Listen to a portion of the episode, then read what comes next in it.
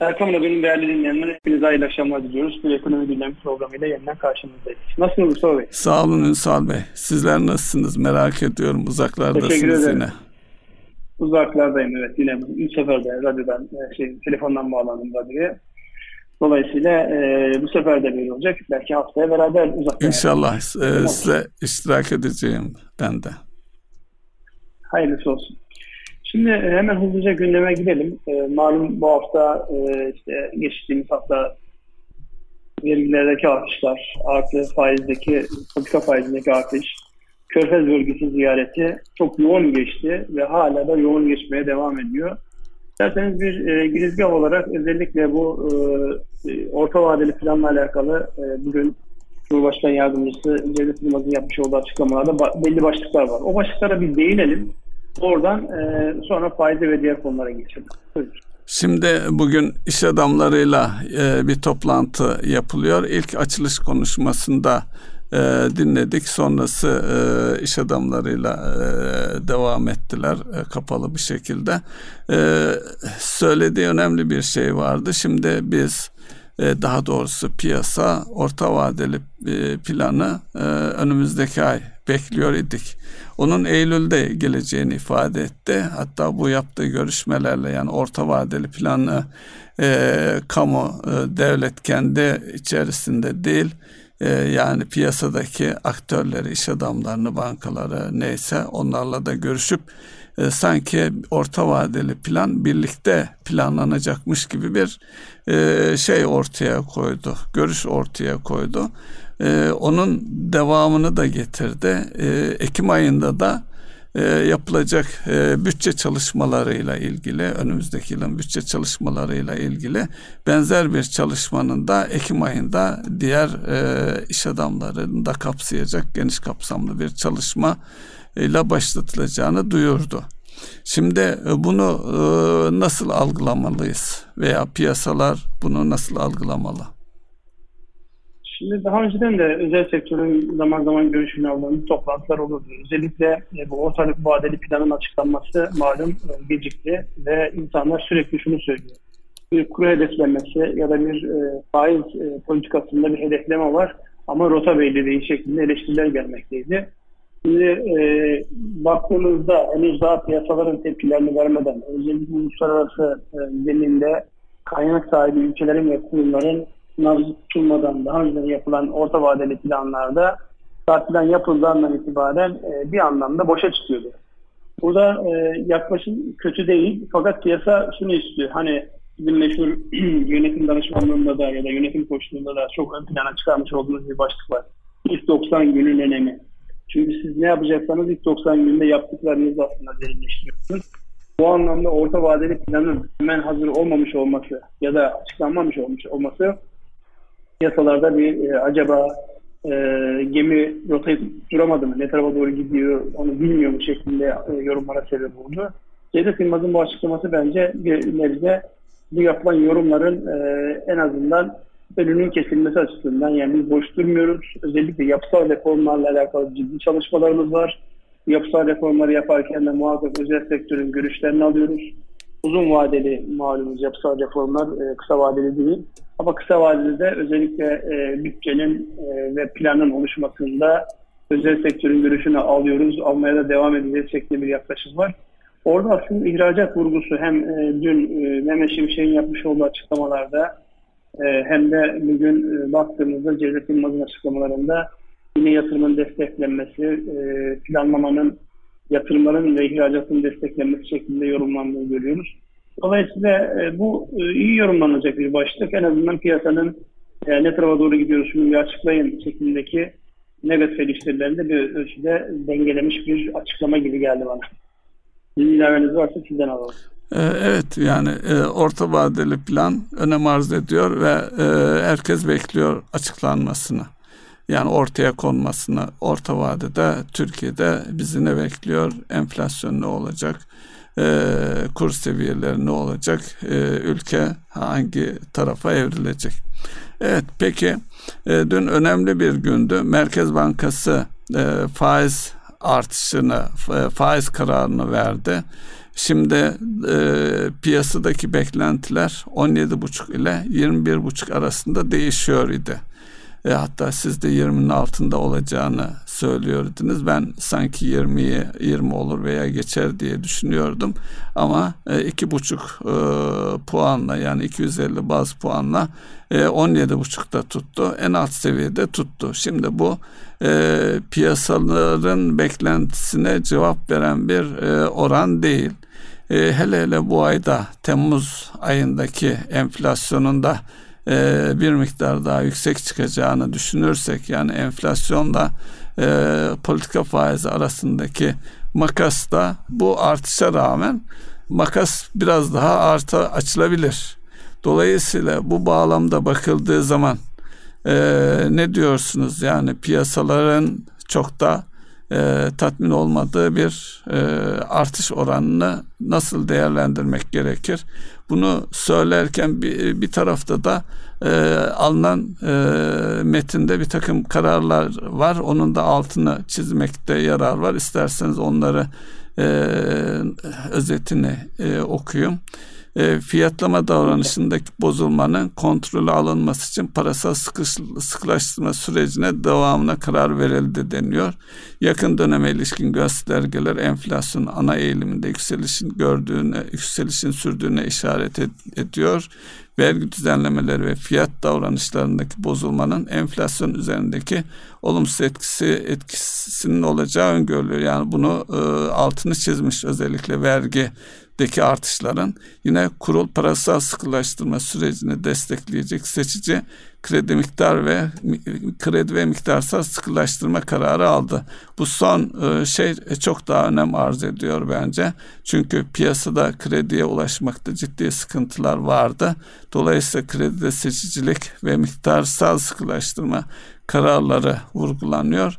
Bu bütünsel açıdan Ee, nasıl yorumlarsınız? Piyasalara, ekonomiye yansımaları sizce nasıl olur? Şimdi öncelikli olarak e, piyasa ne bekliyordu? Merkez Bankası'nın almış olduğu karar piyasanın beklentisinin ne kadar altında üstünde? Onunla alakalı biraz değerlendirme yapayım. E, şimdi benim şahsi kanaatim, daha önceki, yani Eylül e, iki bin yirmi birde e, başlanan nokta neresiydi? E, yüzde on dokuz. Yani politika faiz oranı o tarih itibariyle yüzde on dokuzdu. yüzde on dokuzdan sekiz nokta beşe kadar getirilmişti. Geçen toplantıda bu on beşe çıkarıldı. Ee, psikolojik olarak, yani her ne kadar böyle yüzde yirmi gibi bir oran telaffuz edilse dahi geçen defa içinde e, benim şahsi kanaatim on dokuz psikolojik sınırının geçilmeyeceği yönündeydi. Niye? Çünkü orada özellikle Cumhurbaşkanı'nın e, faiz konusunda her ne kadar arttırılmasına ben gönlüm razı olsa da aslında e, yani içime çok fazla sinmiyor şeklindeki beyanları, en azından e, başlangıçta e, çok yüksek olmayacağı gibi oradan bir çıkarımım vardı. Bir e, diğer mevzu da e, şimdi enflasyonun yüzde kırklara dayanmış olduğu bir ortamda siz sekiz nokta elliyi yirmi beş ile yapsanız birileri hala arada yüzde on beşlik bir açık var. on beş puanlık bir açık var. Benim yorum yapabilecekti. Dolayısıyla şu an piyasalarda bir taraftan deniyorsunuzken asıl verilmek istenen mesaj şu: biz daha önceki dönemde olduğu gibi faiz konusunda, faizin düşürülmesi konusunda ısrarcı olmayacağız. Piyasanın beklentisi daha yüksek olsa dahi biz en azından e, faiz konusunda E, piyasanın beklentilerinden hepten kopmayan, Merkez Bankası ile piyasayı birbirinden e, koparmayacak ve etkisiz hale getirmeyecek bir yaklaşım sergileyeceğiz mesajıdır benim açımdan önemli olan. Dolayısıyla iki yüz elli baz puan artırılmış olması, oradan on beşten on yedi nokta elliye çıkarılmış olması bu anlamda, yani önümüzdeki dönemde gerektiğinde biz e, faizi arttırabileceğiz mesajının net ifadesidir. Kaldı ki e, enflasyonla şeye baktığımızda, e, faiz oranına, politika faiz oranlarına baktığımızda, özellikle Amerika ve Avrupa Birliği'ne baktığımızda enflasyonun yüzde dokuzlara e, ulaştığı dönemde Amerika beşlere çekmişti politika faiz oranını. Şu an enflasyon e, politika faiz oranının altında olmasına rağmen hala orada çıkıyor. Demek ki her Merkez Bankası'nın ya da para otoritesinin kendince hedeflemiş olduğu bir e, enflasyon ve onu dizginleyecek olan bir e, politika faiz oranı var. Merkez Bankası da Yani durdurmuş değil, azaltmış değil ama piyasa beklentisinin biraz altında bir artışla e, enflasyonu gözlemleyerek ben buradaki duruşumu devam ettireceğim gibi bir anlam çıkarılabilir buna. Doğrudur. Piyasanın beklentisini birebir karşılamamıştır. Ama bir realite var. Zaten şu an politika faiz oranı niye belirleniyor? Merkez Bankası'ndan başlayarak piyasadaki kredi faiz oranlarının e, dengelenmesi ya da anlamlı hale getirilmesi. Zaten bu çoktan beri kopmuştu. Yani özellikle mevduat tarafına baktığımızda mevduatın e, yüzde kırklarla toplandığı bir ülkede politika faiz oranını sekiz elli'den on beşe, on beşten on yedi elliye çıkarmış olmanız, yani piyasa gerçekliğiyle şu an henüz daha yaklaşmış değil. O önemli olan orada dengenin, güvenin sağlanmış olması. Borsa sizin konuşulabileceğiyle alakalı bir mesajın verilmesiydi. Bence de o mesaj verilmiş oldu geçtiğimiz iki para politikası toplantısıyla. Önümüzdeki dönemdeki gelişmelere bakacağız. Yani şu kaynak girişleri ve alınan yatırım sözlerinin nasıl tecelli edeceği, nerelere yansıyacağını onu hep beraber göreceğiz. Ondan sonra konuşmak nispeten daha kolay olacaktır diye düşünüyorum.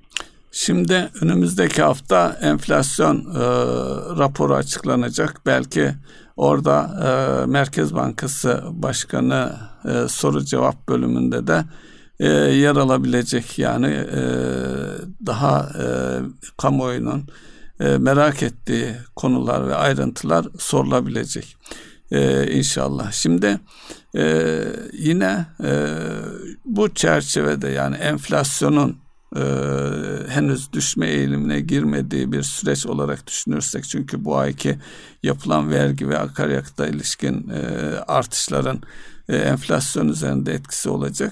E, faizlerin, politika faizinin nereye kadar artırılacağını düşünebiliriz. Yani Ağustos'ta da bir artış bekliyoruz büyük bir ihtimalle. Şimdi e, iki buçukluk bir puan artışıyla düş, bağlı olarak düşünürsek büyük bir ihtimalle yirminin altında bir oran gelir diye düşünüyorum ben. Şimdi e, benim gibi düşünen insanlar varsa, hele hele bir taraftan da e, mevcut koşulların, politika faizinin bu seviyede olması ve içinde bulunduğumuz süreçte de özellikle reel sektörün krediye ulaşması, ulaşmadaki sıkıntıları birlikte düşünürsek nerelerde bir e, rahatlama ol- olabilir? E, yani nasıl yönetilir? Merkez Bankası nasıl bir E, yol haritası açıklar önümüzdeki e, enflasyon raporuyla birlikte? Öncelikli olarak e, piyasadaki birçok insanda olduğu gibi sizde de Merkez Bankası, yeni Merkez Bankası Başkanı'nın e, meselelere nasıl yaklaştığını bizzat kendi sesinden duyma merakını e, işitiyorum orada. E, o güven vermez yani, mi insanlara? Merkez... İnsanlara güven verme açısından önem arz etmez mi? Tabii ki güven vermek açısından, ama hep biz merak ediyoruz. Yani yeni Merkez Bankası Başkanı, daha önceki Merkez Bankası Başkanı'nın bir de bir hanımefendinin ilk defa Merkez Bankası Başkanı olması sebebiyle herkes merak ediyor. Yani bir taraftan işte kariyer yolculuğuna baktığınızda çok önemli görevlerde bulunmuş. Öbür taraftan da hem ülkede hem de merkez bankacılığında yeni oluyor olması herkesin kafasında acaba diye sorduruyor. Ben e, o anlamda e, merakların kısmında ilerleyeceğini düşünüyorum. İşte hem e, ortama adapte olma, biliyorsunuz uyumlanma süreci çok önemlidir. Eğer uyumlanmayı doğru yapmazsanız e, söyledikleriniz doğru anlaşılmaz, mesajlarınız doğru yere gitmez, doğru şekilde iletilemez. Dolayısıyla e, geçtiğimiz bir aylık, bir ayda geçti biraz. Biraz zaman içerisinde Merkez Bankası Başkanı'nın adapte olduğu konusunda ben kanaatim var. Evet, enflasyon raporu önemli. Hem piyasalara güven telkin etmek açısından hem de bundan sonraki yol haritasında insanların neye dikkat edeceği konusunda. Ee, bulunduğum ortamda çok sayıda iş adamı var. İnsanlar her ne kadar e, tatile gelmiş gibi görünse de e, her fırsatta insanlar birbirleriyle e, ne olacak bu e, piyasaların hali ya da bundan sonraki süreç nasıl olacak e, sohbetlerini bolca yapıyorlar. Orada gördüğüm en temel şeylerden bir tanesi az önce vurgulamış olduğumuz o kaynağa ulaşma konusundaki zorlama neredeyse herkesin yaşamış olduğu hadise. Ee, dün bir inşaat işi yapan bir grupla biraz sohbet ettiğimizde yani herkeste şu kaygı var. Yani tamam, başladığımız inşaatlar talep var diye başladık ama şu an e, en ufak bir rüzgar esmiyor. Dolayısıyla bu gayrimenkul şeyleri, konutları tamamlayalım mı, tamamlayalım mı, bekleyelim mi konusunda zihnimiz net değil. Bu konuda bir işaretin görmesi, ister bu enflasyon raporuyla olsun, ister orta vadeli planla olsun, kamu otoritesi tarafından kaynağa ulaşılma konusunda işaret fişeği bekliyor bütün iş dünyası. Hangi seviyede olursa olsun. Ee, söylemiş olduğumuz şeyler, yani enflasyonun dizginlenmesi, sıkı para politikasıyla bir e, disiplin altına alınması tabii ki piyasalara önemli güven verecektir. Fakat bizim burada konuştuğumuz en temel şeylerden bir tanesi, birazdan vergi konusuna da geldiğimizde aynı şeyi yapacağız. Özellikle e, henüz katlanılmayan maliyetlerin fiyatlara yansıtılması ve bunun e, bir hak olarak görülmesi e, enflasyonun aşağı çekilmesindeki o beklentiyi e, kırmıyor. Tam tersine yukarı doğru itiyor. Bakıyorsunuz insanlar yani bundan sonraki süreci bırakmışlar. E, Ocak ayında gelebilecek rakamların maliyetlere nasıl yansıtılabileceği, yansıtılırsa e, iş yapılıp yapılmayacağını insanlar konuşuyor. Yani bırakın şu anı altı ay sonra nasıl rakamları satın alınmaya çalışılıyor. Dolayısıyla öncelikli olarak bizim zihinden vazgeçiyor olmamız lazım. Yani bugünün gerçekleriyle, bugünün ihtiyaçlarını, bugünün imkanlarını karşı karşıya getirerek çözüm üretmemiz gerekiyor. Onun için de e, başta şu e, otomotiv stokçuluğu olmak üzere stokçuluktan bir şekilde vazgeçerek bizim adım atıyor olmamız en temel unsurlardan bir tanesi. O konuda da e, enteresan bir şekilde insanlar kanıtlamış bir vaziyette. Yani e, malda beklemenin, malda bir şekilde spekülatif işlem yapmanın işte bir koruma sistemi olduğuyla alakalı işte argümanlar ortaya konuyor. Orada da yine aynı şeye geliyoruz. Zihniyet değişimine ihtiyacımız var. O zihniyet değişimini yakalamadığımız sürece e, işimiz çok zor, kolay değil. Şimdi e, e, evet. özel sektörün yani e, şeyin e, ülkenin kısa vadeli döviz borcu, yani bir yıl içerisinde ödenecek borç iki yüz yedi milyar seviyesine kadar gelmiş. Dolayısıyla bu sözünü ettiğiniz otomobilde şuydu buydu ithal etmişsin ama e, kullanıma çıkarmamışsın, depoda tutuluyor.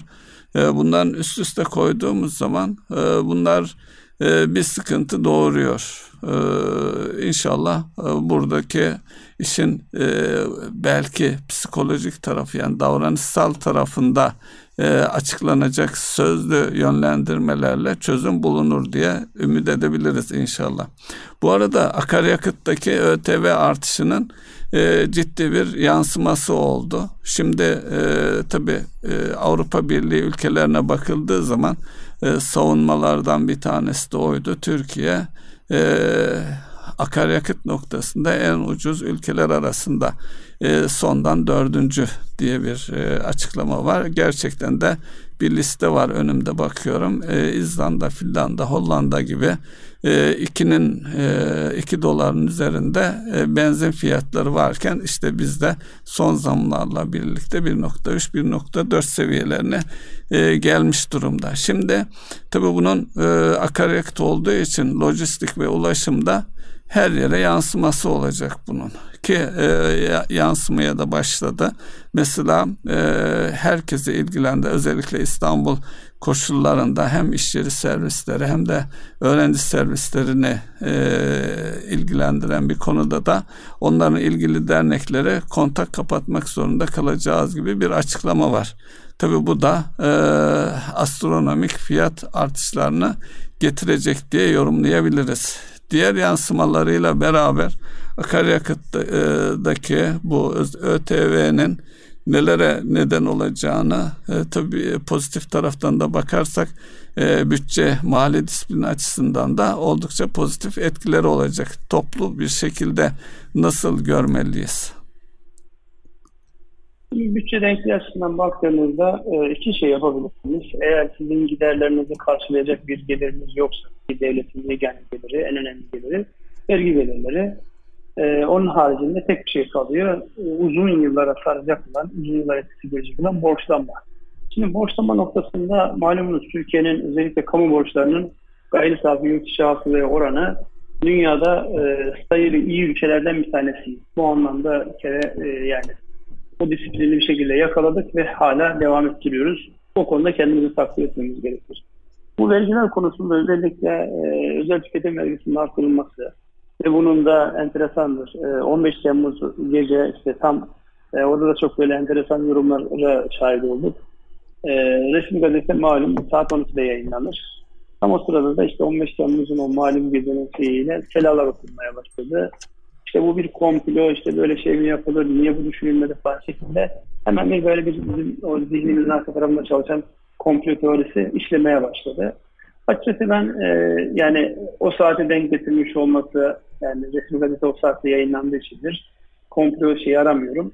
Bir gerçeklik var. Bir şekilde siz gelir gider dengesini e, sağlamak zorundasınız. Eğer sağlayamazsanız bedeli başka yerlerden başka şekilde çıkıyor. E, nereye çıkıyor? İşte ülke her şeyden önemli.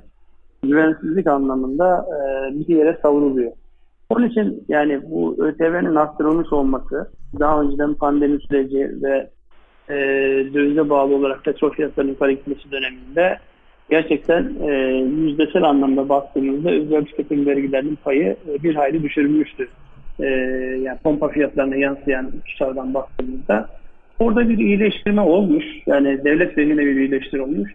Fakat buna e, yani insanlar tabii ki tepki gösterdiler. Çünkü bir taraftan enflasyonla mücadele ederken öbür tarafta bu tip böyle e, yani sadece vergi miktarı kadar değil, daha üst seviyede E, yansıtmalar yapılarak insanların canının yanacağı konusundaki endişeler bir anda tetiklenmiş oluyor. O endişeleri dikkate aldığımızda e, yani verilen tepkilere hani biraz Nasret Hoca gibi olacak ama herkesin haklı olduğu bir e, noktadayız. Fakat e, dediğim gibi bütçe denkleştirmesinden ona ihtiyaç vardı. O yapılması gereken bir e, hareketti. Burada dikkat çeken şey şu oldu. Bugüne kadar e, özellikle e, hilafsız hükümetin yapmış olduğu, atmış olduğu adımlara destek veren seçimlerden bu anlamda tepkilerin gelmesine biraz bu sefer de muhalif olan özellikle yazar çizer takımı çok fazla şaşırmış görünüyor. Yani diyor işte bütçeden ihtiyaçlarına vergi yaptırmaktan başka çare yokken niye buna tepki gösteriyorsunuz? Yani şimdi e, komik tarafı tepki verseniz de e, insanlar bir şekilde şaşırıyorlar. Tepki vermeseniz de şaşırıyorlar ama bir realite burada e, peş peşe geliyor olmasından tam böyle enflasyonla mücadelenin tepe noktasına gelmesi gereken bir dönemde enflasyonu tetikleyecek bir adımın atılmış olması e, insanların tepkisine sebep oldu. Ama bir realite de var. Öyle ya da böyle e, hayatın gerçeği kabullenip hepimiz yolumuza yürüyeceğiz. Şimdi buradan hareketle bütçenin dengesine oturtulması açısından motorlu taşıtlar vergisini bir kez daha ödeyeceğiz bu yıl itibariyle. Şimdi buradan zaten ödemeyin, cezası daha fazla. Veya bir uzun yıllar ödemeden başarabilirsek afta gelebiliriz diyorsunuz belki de. Şimdi ya orada özellikle mahkemeye götürülmüş olması bir sonuç verir mi? Sonuçunu cevabı geçmişteki uygulamalarında bir şekilde sonuç vermiş. Ama ben bu sefer yani onun sonuç vereceği hem K D V'nin arttırılmış olması sekizden ona, ondan evet, on sekizden yirmiye çıkarmış olması hem de özel tüketim vergilerinin e, akaryakıta bir şekilde yansıtılması aslında bizim biraz mali sistemimizin e, gelir elde eden yapımızla, vergiyle arasındaki ilişki kurmaktaki zor, zorluğumuzun ya da zihinsel e, açmamızın bir yansıması aslında bu. Nedir o? E, özellikle vergi ödeme konusunda çok böyle iştahlı bir e, şeyimiz yok, yapımız yok. Onların yansımasını yaşıyoruz. Bilmiyorum, bir şey söylediğiniz yarım kaldı. Kurumlar vergisi de hakeza yirmi beşe çıktı. Ben şuraya, şu noktaya gelmek istiyorum. Şimdi gerçekten büyük bir deprem yaşadık. Cumhurbaşkanımızın ifadesiyle yüz dört milyar dolar seviyesinde bir maliyet, yani o kadarlık bir yükün altından ülkenin kalkması gerekiyor normal faaliyetlerinin dışında. Dolayısıyla buradan hareketle yine bir defalık da olabilir. Bu vergilerin henüz e, vergilendirilmemiş alanlar kaldı mı bilmiyorum ama bürokratlar bir çaresine bakar. Başka nelere e, vergi yükü gelebilir? Özellikle kirayla ilgili sorunları biliyoruz. Dolayısıyla E, kira üzerinden e, ev kirada olanları da kapsayacak şekilde yine benzer vergiler gelebilir mi sizce? Yani e, onların gelebileceği konusunda benim açıkça beklentim yok ama piyasada şöyle bir şey vardır. Özellikle şirketler açısından baktığımızda toplam hak üzerinden bir verginin gelmesi ya da bireyler açısından baktığımızda zaman zaman gündeme getiriliyordu. Özellikle lüks konutlar üzerinden bir e, verginin e, gündeme getirilmesi. Ama daha önceden e, bu birkaç kere e, gündeme gelmiş, sonra gündemden çıkarılmıştı. E, farklı yansımaları var. Şimdi burada dolaylı vergiler noktasında e, en kolay vergi toplama yöntemi bu. Dolaylı vergileri almak ya da var olan bir varlık üzerinden almak. E, bunlar yani için kolay tarafı. Zor olan kısmı insanların hem gelirlerinin artması hem de gelirleri artarken artan bu gelir ve servetin üzerinden e, devletin hakkı olan verginin verilmesi. Bu yani sizin söylemiş olduğunuz şey bir kereye mahsus olarak ya da belli bir e, oranda gelebilir. Hatırlarsanız geçmişte de benzer harçlar, geçen defa da yükletmiştik. Yurt dışına çıkış harçlarının alınması olması, bunlar ilk depremle başlayıp sonra da kalıcı hale gelen unsurlar. Dolayısıyla kalıcı hale gelmiş olması e, insanlara yani bu anlamda e, şikayet ediyorsunuz, yapacak bir şeyiniz yok yani eğer sizin eviniz varsa, kiradaysa. Benim endişem burada özellikle kayıt çığlığı tetikler mi? Yani e, hatırlarsanız bir dönemde alışveriş yaptığınız her ortamda bir K D V pazarlığı vardı. Yani piş geçmeyelim, işte K D V'nin sağlamış olduğu avantajı bir şekilde e, iki tarafa faydalansın şeklindeki yaklaşımların kayıt dışılığın e, oluşma ihtimali. Gerçi eskiye göre daha teknolojik yani uçtan uca kontrol etme şansı var. O eskiye göre daha zorlaştırılmış bir e, durum ama yine de bunları ön plana çıkarabilir diye düşünüyorum. Sizin sorunuzun cevabı ben kiralar üzerinden ilave bir vergi hususu beklemiyorum. Ama özellikle emlak ve e, aktiften dolayı, şirketlerin aktif büyüklüğünden dolayı bir vergi düşüncesinin hem uygulamasının nispeten kolaylığı hem de e, yani kimsenin o anlamda kaçabilecek bir tarafı yok. Eğer çok zorlanırsa oralara gelebileceğini düşünüyorum. E, o noktada belki e, vergi açısından e, yani e, şirket aktiflerine yönelik bir vergi gelecek ise e, şey de gelir diye düşünüyorum. Ee, enflasyon muhasebesinin de e, gelmesi gerekir. Çünkü o enflasyon muhasebesi e, bazı e, aktiflerin de vergilendirilmesi sonucunu doğuruyor. Bir kısmını vergi dışında e, bırakması yanında. Belki daha adil bir evet, yaklaşım enflasyon, olabilir. Enflasyon muhasebesi gelmez. Enflasyon muhasebesini hükümetler istemez. Çünkü orada şu an hali hazırda özellikle e, şeye baktığımızda fiyatlarda e, yani en önemli şey ürünlerin fiyatına yansıyan K D V. K D V mevzunda baktığımızda yani kendiliğinden fiyat arttıkça artan bir vergi gelirinden enflasyon muhasebesini uygulayarak vazgeçilebileceği konusunda yani çok istekli olmayacağını düşünmüyorum. O zaman tekrar ertelenecek enflasyon diyebiliriz yıl sonunda enflasyon muhasebesini uygulamanın. Ertelenir çünkü hiperenflasyonla birebir bağlantılı. Hiperenflasyonun tanımını giderek de zorlaştırdıkları için yani e, hiperenflasyonun olmadığı bir yerde enflasyon muhasebesi uygulandığı durumda bundan en fazla zararlı çıkan devletin yani kamu maliyesi olacağı için ve ona da karar verecek olan kamu olduğu için ben onu işleyeceği kanatında değilim e, açıkçası ama e, ihtimal dahilinde midir? Yani olsa ihtimal ama şu dönemde ben çok uygun görmüyorum öyle bir şeyin olabileceğini. Bilebileceğini. Ee, ben size şey sorayım. Bu arada bu tartışmalar yapılırken e, yurt dışından kaynak bulunması noktasında en fazla gündeme getirilen başlıklardan bir tanesi de yeniden e, I M F'nin kapısına dayanmak şeklinde.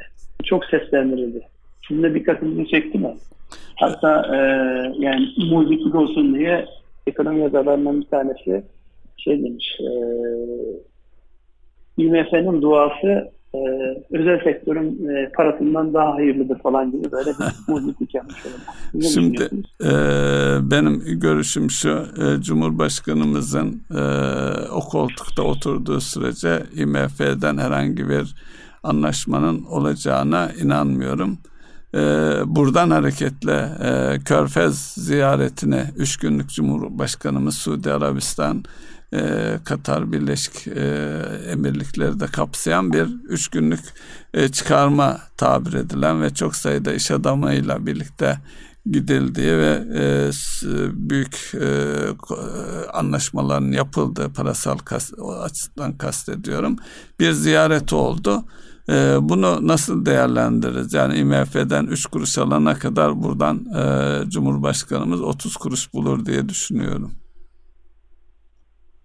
Ya bulma noktasında bir problem e, yaşanmayacak gibi duruyor. Yani şu anki ilişkileri özellikle e, işleyiş biçimi açısından baktığımızda e, yani hoş, sempatik görüntüler vardı. Özellikle Türkiye'nin işte e, büyük hükümetlerden sonra ortaya çıkarmış olduğu T O P gibi bir markanın oradaki işte e, şeye e, veliaht Prens'e, onun haricinde işte emire e, götürülmüş olması, onların da e, büyük bir nezaketle Cumhurbaşkanımıza e, karşılık vermiş olması, bunlar ilişkilerin e, iyi olduğu, sıcak olduğu, buralardan belli sonuçların çıkarılabileceği noktasında e, sinyaller. Bunları önemsemek gerekir. Bunların ülkelerini önemsemek gerekir. Bununla alakalı yine piyasada şöyle bir şey var. Özellikle Körfez bölgesinden kaynak istenmesini bir kısım insanlar neyse çelişik görüyor. Yani böyle bir tiksinen bir modla basıyor. Halbuki o konuda da yine bir arkadaş güzel bir yazı yazmıştı. Yani e, Körfez bölgesinin dolarıyla batıdan gelecek olan doların e, kalitesi mi farklı da Körfez'den kaynak tedarikiyle alakalı adımlar atıldığında böyle küçümseyen bir modla, ama öbür taraftan Londra'dan gelen kaynak noktasında da böyle bir hayranlıkla bakma şeyi var. Dolayısıyla bu komplekslerden bizim bir şekilde sıyrılmamız gerekiyor. Ortada bir realite var. Bu ülkenin e, selametle yoluna devam etmesi, huzurla yoluna devam etmesi. Bunun için de zaten yöneticilerin temel vazifesi bunu en iyi şekilde sağlayacak e, ilişkileri geliştirmek. Öbür taraftan sizin dikkatinizi çekmiştir. Özellikle bu NATO zirvesi öncesinde e, Zelenski'nin Türkiye'ye gelmesi, işte e, askerlerden Türkiye'de e, alıkonulan askerlerden bir kısmının bir kısmı değil, tamam, insanların Zelenski'ye verilmiş olması, arkasından İsveç'in NATO'ya girmesiyle alakalı Türkiye'nin e, sert olan tavrını yumuşatarak orada özellikle parlamentoyu işaret ederek belli adımların atılmış olması, Rusya'yla ilişkimizi gelen bir özelliği var. Tabii ki biz biliyoruz ki savaş başladığından bu yana hem Ukrayna tarafından hem Rusya tarafından ortak buluştuğu yer Türkiye ve bunun hem ekonomik karşılığı olarak hem de e, dış politikada siyaset güven açısından da önemli yeri var. Orayı bir yorumlamak rica edin. Onu da siz yapın lütfen. Yani evet, Putin'in, e, Türkiye'nin gerçeklerini bilerek e, yani sıkıştığı zaman e, yön değiştirmeyeceğini, ama e, anlayışla karşılanması gereken belli adımların atılması hususunda nasıl bir görüntü verdik? Bütün bunu nasıl yorumlarsınca? Ben e, Körfez'le ilgili bir cümleyle e, tamamlamak isterim o tarafı.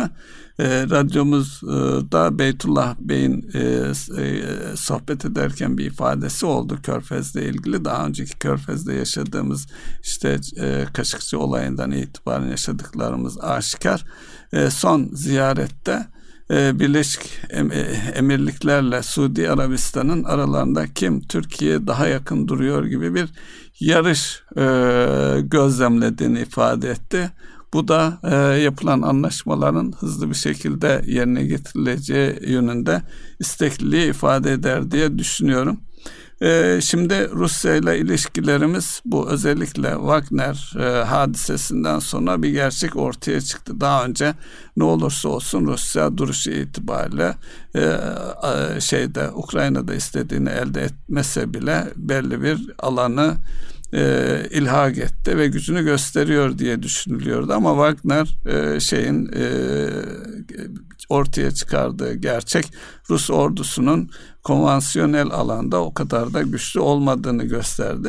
Bunlar da yansımaları diye dikkate alabiliriz, ama e, şeyle ilgili NATO toplantısı öncesi Cumhurbaşkanımızın Ukrayna NATO'ya girmeyi hak ediyor cümlesi önemli bir cümleydi. Çünkü daha önce Amerika Başkanı'nın e, savaş sürdüğü müddetçe böyle bir şeyin asla söz konusu olamayacağı yönünde açıklamalarına rağmen böyle bir şey e, açıklama oldu. Şimdi o açıklamadan sonra ve NATO toplantısından sonra da Rusya'nın özellikle Türkiye'ye karşı nasıl tavır alacağına ilişkin beklentileri vardı, merak ediliyordu ve oradaki açıklamalarda Rusya evet biz e, Türkiye'nin NATO üyesi olduğunu biliyoruz. Onlara karşı, onlara karşı bir sorumluluklarını da biliyoruz. Dolayısıyla biz Türkiye ile ilişkilerimizi kendi içerisinde sürdüreceğiz, geliştireceğiz diye bir açıklaması oldu. Yine e, bugün veya dündü, tam e, karıştırıyorum. Ee, Rusya'ya yönelik domates ihracatıyla ilgili üç yüz elli bin tonluk bir kota Rusya tarafından beş yüz bin tona çıkartıldı. Bu hem ihtiyacı, Türkiye olan ihtiyacı gösteren bir yaklaşım ve bu açıklamalar sonrasında da turizmde Rusya ile ilişkilerimizde herhangi bir gelişme olmadı. Buradan tahıl, korid- tahıl koridoruna geçecek olursak, tahıl koridoru Rusya'nın kendisini ilgilendiren, verilen sözlerin yerine getirilmediği, ki bunlar kendi tahıl ve şeyini kastediyor, üretime, tarımsal üretime dayalı gübre ihracatını ve onları taşıyacak gemiler ve onların sigorta edilmesi, bedellerin ülkesine getirilmesi noktasındaki verilen sözlerin tutulmadığını ifade ediyor ve karşılıklı olarak da e, gemilerin e, silah taşıyan e, düşman gemileri olarak hem Ukrayna hem Rusya e, bu şekilde ifade etti. Hatırlarsanız e, daha önceki e, geç e, biraz geçken e, uzatmalardan bir tanesinde Türkiye eğer Rusya katılmıyorsa biz kendi içimizde bunu sürdürebiliriz gibi bir açıklama olmuştu ve peşinden de tekrar Rusya masaya oturmuştu. Dolayısıyla her halükarda buna ihtiyaç olduğu aşikar, çünkü tahıl koridorunun kapanmış olması hemen özellikle buğday fiyatlarına ve tüm dünyayı ilgilendiren şekilde yükselerek yansımış durumda. Ben önümüzdeki ay Cumhurbaşkanımızın ifade ettiği gibi Putin'in Türkiye'ye gelmesi durumunda bir yolla bunun çözüleceğine inanıyorum. Çünkü gerçekten de tüm dünya gıda güvenliğine, gıda ihtiyacına dikkate alırsak bu bir zorunluluk. Ama şu da bir gerçek, gelen bugüne kadarki otuz milyon ton üzerindeki e, hububatında e, hedeflendiği gibi az bir kısmının şeye gitti, Afrika ülkelerine, çoğunun Çin'e, ne bileyim Batı ülkelerine gitti de bir gerçek. Bunları ifade edebilirim. Evet. Bu arada e, bir ara vermemiz işaret ediliyor. Ondan sonra devam edelim isterseniz. Erkam'la benim değerli dinleyenlere kaldığımız yerden devam ediyoruz. Ee, evet, e, Mustafa Bey, e, farklı konulara değindik. Merkez Bankası, bütçe denkliği, e, Körfez Bölgesi ziyareti, son dönemde Rusya ile olan ilişkileri, bunların hepsini birlikte e, değerlendirdik. Şimdi isterseniz yine bizim sıcak gündem maddelerimizden bir tanesi, özellikle dövizin ne tarafa doğru gideceği ile alakalı e, biraz konuşalım. Yani her gün dolar zirve yaptı ya da zirveye yakın seyrediyor. K K M'ye karşılık geliyor şeklinde haberler var. Buradaki Merkez Bankası'nın özellikle e, çok ciddi bir boyuta ulaşmış bu kur korumalı mevduatı yönetme konusundaki, bundan sonraki süreçte neler yapabileceği konusunda biraz yorum yapar mısınız? Ne oluyor o, o tarafta? Şimdi e, e, bugün gündeme gelen bir konu var. E, kur korumalı mevduata e, yüzde on beş karşılık ayrılması gündemde. Bu yaklaşık dört yüz elli milyar e, T L'lik bir nakdin çekilmesi anlamına geliyor. Yani kur e, kurun e, piyasadaki T L miktarını azaltarak daraltma yönünde. Ve bir diğer gelişme daha oldu. Açık piyasa işlemlerinde e, Merkez Bankası negatif fonlama tarafına geçti. Yani genelde Merkez Bankası piyasayı fonlarken piyasa Merkez Bankası'nı fonladı. Tabii bu e, kur korumalı mevduatın maliyeti de, yani sorumluluğu da Merkez Bankası'na verilmiş durumda. Merkez Bankası kur korumalı mevduatı e, azaltarak, yani zaten bu sürdürülebilir bir şey olmadığını herkes biliyordu. Azalt olarak çıkılması gerekiyor. Son haftalara göre de e, T L'nin gidecek e, yer noktasında en garantili noktalardan biri e, kur korumalı mevduattı. Çünkü eğer siz döviz alamıyorsanız, ki e, döviz alış satış arasında hem bankalarda hem döviz büfelerinde e, bir e, şey var, makas var. Dolayısıyla siz o makası katlanmak o makasa katlanmak istemiyorsanız e, kur koruması şemsiyesi altında da olduğu için kur korumalı mevduata giden bir kaynak vardı. Bu azaltılarak çıkılacağı görünüyor. Ancak şöyle bir tehdit de içermiyor mu kendisi içerisinde? Şimdi kur e, nedeniyle, yani dövize dayalı bir tasarruf nedeniyle kur korumalı mevduat şemsiyesinin altına girmiş paraların buradan çıktıkları zaman tekrar dövize yönelmesi ve dövizde de suni artışlara neden olması söz konusu olabilir mi? Genel olarak yani Merkez Bankası bunu nasıl yönetir, piyasayı çok da olumsuz etkilemeksizin? Şimdi burada bir bilgi daha verelim. Son hafta özellikle döviz, döviz mevduatlarında iki buçuk milyar dolarlık bir artış var. Yani insanlar dövize olan ilgisini hiçbir şekilde kesmiyorlar. Hiçbir şekilde döviz olan ilgi devam ediyor. Bu ilgi devam ettiği sürece de yani biz bu yorumları daha çok yapacağız. Yani ne diyeceğiz? Hepsi birisi. E, kur korumalı mevduat e, sıfırlanıncaya kadar bir şekilde etkisi devam edecek. Şimdi yüzde on beş karşılık ayırması, özellikle Merkez Bankaları, bankaları Merkez Bankası'nın bankalara şu mesajı var: ben artık kur korumalı mevduatı bundan sonra teşvik etmeyeceğim. Siz de e, oradan uzaklaşın. Şimdi e, Türk lirasına endeksli, daha doğrusu döviz endeksli Türk lirası olan bu kur korumalı mevduatın e, döviz endeksli olmaktan çıkıp yapacağı iki tane seçenek var. Bir, Türk lirasında kalmak. İkincisi de doğrudan dövize yönlenmek. Hatırlarsanız döviz, dövizli mevduat, toplam mevduat içindeki payı yüzde altmış ikilere gelmişti. Kur korumalı e, görün, uygulamaya başladığından itibaren görüntü itibariyle T L olmakla beraber hala e, döviz endeksi olmak sebebiyle toplam mevduatın içerisinde kur korumalıların da döviz e, olarak algılandığını düşünerek e, payının yüzde altmış ikilerden hatta yüzde altmış beşlere kadar uzandığı bir süreçten şimdi tekrar e, geriye gelmeye çalıştığımız bir süreçteyiz. Yani bu açıkçası iyi yönetilmesi gereken ama e, beraberinde bir sürü de problemi içinde barındıran bir süreç. Bunu e, Merkez Bankası'nın ve hazinenin birlikte yönetmesi, özellikle e, her e, kur artışında bütçeye gelecek olan yüklerin yönetilmesi açısından önemli bir başlık. Yani e, Hazine Maliye Bakanı'nın bütün konuşmalarında yani kur korumalı mevduat kısa sürede e, yani gündemden kalkmayacak ama özellikle bütçe üzerindeki yükünün hafifletilmesi için E, dikkatli izleyeceğimiz bir başlık geliyor. Bundan sonraki süreçte özellikle yabancı kaynak girişi olduğu sürece yani dövizin artmasını engelleyecek e, gelip dövizin Türk lirasına dönebileceği kaynaklar bulunduğu sürece bu korumalı mevduat konusunda da e, benzer tedbirlerin alınabileceğini düşünüyorum. Yani şu gün itibariyle bu korumalı teşvik edilen bir unsur olmaktan çıkmış gözüküyor. El rahatladıkça, kendini iyi hissettikçe Merkez Bankası burada e, bazı kararlar alacaktır gibi gözüküyor. E, şimdi hep içeriye konuştuk. E, bir de FED başta olmak üzere e, Avrupa'daki e, finansal yapıya, e, onların enflasyonla mücadelesi ve faiz kararlarını e, yorumlamak gerekirse neler söylersiniz? Özellikle FED'in tavrıyla başlarsanız inşallah. Şimdi FED'in tavrı oradaki e, FED başkanlarının her birinin yaptığı açıklamaya göre değişiyor. Yani e, faizlerde acaba bir e, yükseltmeyi bırakıp geri dönüş olur mu sorusunun cevabı biz önceki toplantıda zaten çok net bir şekilde verildi. Yani yıl sonuna kadar herhangi bir geriye bir şey yok. Gerektiğini arttırılabilir diye. Fakat öbür taraftan da e, müsaade ederseniz bir taraftan da şeye bakayım. E, yani şu an güncel olarak Amerika'nın enflasyonuyla politika faizi arasındaki e, şeye bakayım, tabloya baktığımda şu çıkıyor ortaya. Şu an uygulanan politika faizi oranı beş virgül yirmi beş.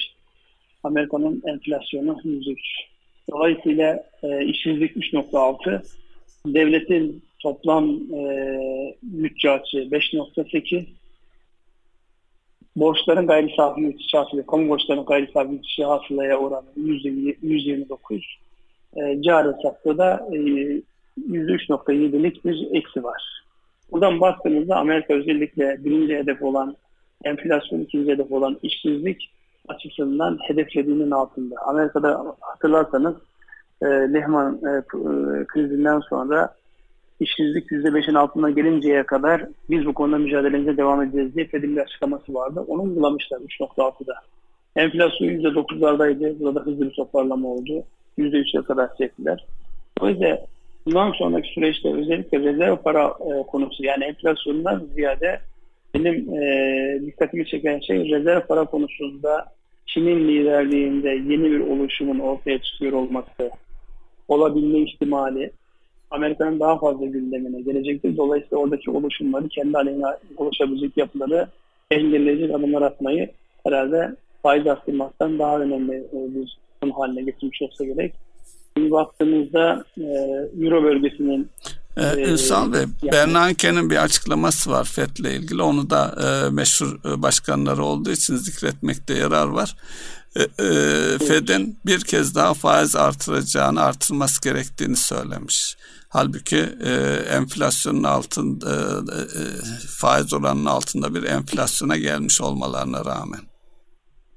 Ya şimdi burada özellikle Bernanke dönemi biliyorsunuz e, parasal genişlemenin tavan yaptığı, hatta Bernanke'nin o dönemdeki lakabı helikopterdi. Çünkü evet, helikopterden para taşıyor gibi bir e, görüntü arz ediliyor.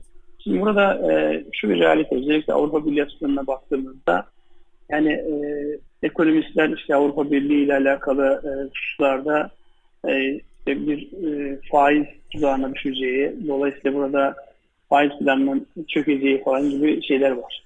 Şimdi bir icracı taraf var, bir de bunu yorumlayan taraf var. Şimdi icracının elindeki argümanlar ve elinde işin içerisinde siyaset, işin içerisinde seçim varsa oradaki yani bildiği halde bazı argümanlar ortaya koyamamak gibi bir e, durumla karşı karşıyayken, ama işi yorumlayanlar şöyle yapsaydı daha iyi olurdu, böyle yapsaydı daha iyi olurdu diyor. Biz bunu nerede tutandık? E, hatırlarsanız bu kur korumalı mevduatında e, yani literatürümüze girdiği dönemde yani herkes eleştiriyor. Fakat e, kimse o anlamda net bir çözüm üretmiyor. Üretilen çözüm evet o dönemin için ihtiyacı gören bir çözümdü, ama kimse bunu böyle hani e, haşa ilahi bilmem nelerle gelmiş bir şey olarak yorumlamadı. O dönemde bir amaca hizmet etti. Sonra anlamsızlığı ya da yük oluşu gündeme gelince de acilen bundan kurtulmamız gerektiğini. Batı'da da böyle. Ekonomi yorumlarken insanlar belli noktalarda enteresan bir şekilde rahatlar. O rahatlıkların vermiş olduğu şeyle e, yani Bernanke'nin yapmış olduğu yorumu da ben o e, kabilden değerlendiriyorum. Hatırlarsanız e, Lehman krizini e, Greenspan diye meşhur bir e, FED başkanları vardı. Evet, Amerikalılar. Daha öncesi. Hala yaşıyor adam. Böyle e, şeyde I M F toplantılarına gittiğimizde gördüm, adam tek başına böyle elinde bir, bir çantasıyla o toplantıdan o toplantıya giderdi yani. Eski Merkez Bankası başkanıyım diye ne bir kasılması ne de piyasadan çekilmesi söz konusuydu.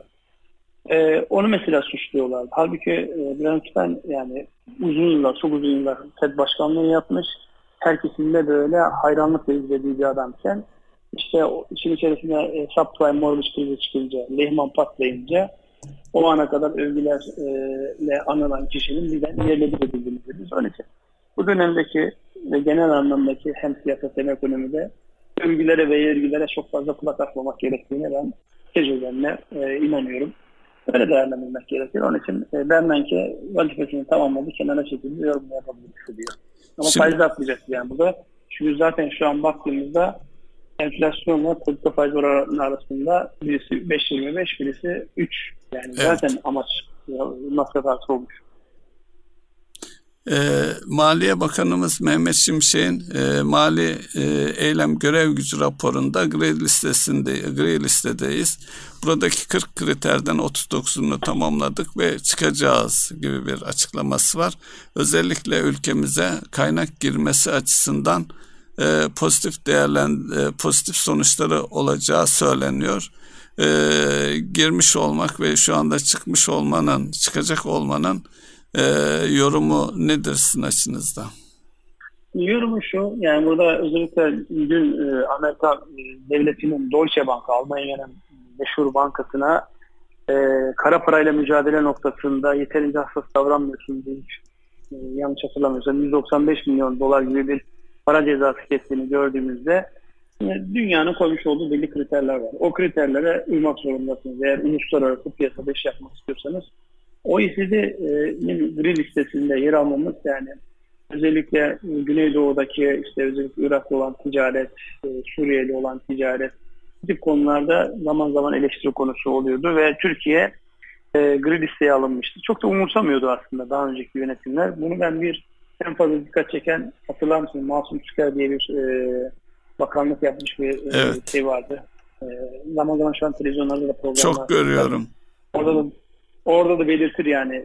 Ben çok uğraştım bu mevzuyla, çok gündem yaptım diye. Dolayısıyla bir dönem gözden kaçmış bir husus. Yani bunun tabii ki temizlenmesi lazım. Hiçbirimiz eğer ticaretle uğraşıyorsak, itibarla alakalı bir iş yapıyorsak, itibarımızı gölge düşürecek hiçbir şeyin üzerimizde her an kullanılabilecek olumsuz bir malzeme olmasını istemeyiz. Dolayısıyla ben hatırlamadığımın doğru olduğunu düşünüyorum. Acilen ona ihtiyacımız var. Sizin bu anlamda e, yani temizlenip bizim gri listeden çıkıp tertemiz bembeyaz bir listede, neyse hangi liste oluyorsa o listede yer almamız doğru olur diye düşünüyorum. Evet. Bu arada, e, evet, bu arada süremiz, zamanımız süremiz ha, onu işaret şey. ediyorlar Ünsal Bey. Ee, evet, işaret ettilerse biz de bitmek düşer. Bakayım son bir kez notlarıma bakayım, yani gündem yapabileceğimiz başka başlık var mıydı diye. Var, ancak bu saatte devreye almamızın gerektirecek bir şey. Sadece bu I M F mevzunu niye tekrar gündem yaptıklarını konuşmak isterdim ama vaktimiz oldu. Daha sonra inşallah. İstiyorum. Söyleyecek bir şey var mı? Buyurun. Erkan Radyo'nun değerli dinleyenleri, bir yakın gündem programlarının daha sonuna geldik. Ee, dilimizin döndüğünce haftalık gelişmeleri anlatmaya çalıştık. Hepinize hayırlı akşamlar diliyoruz. Hayırlı akşamlar.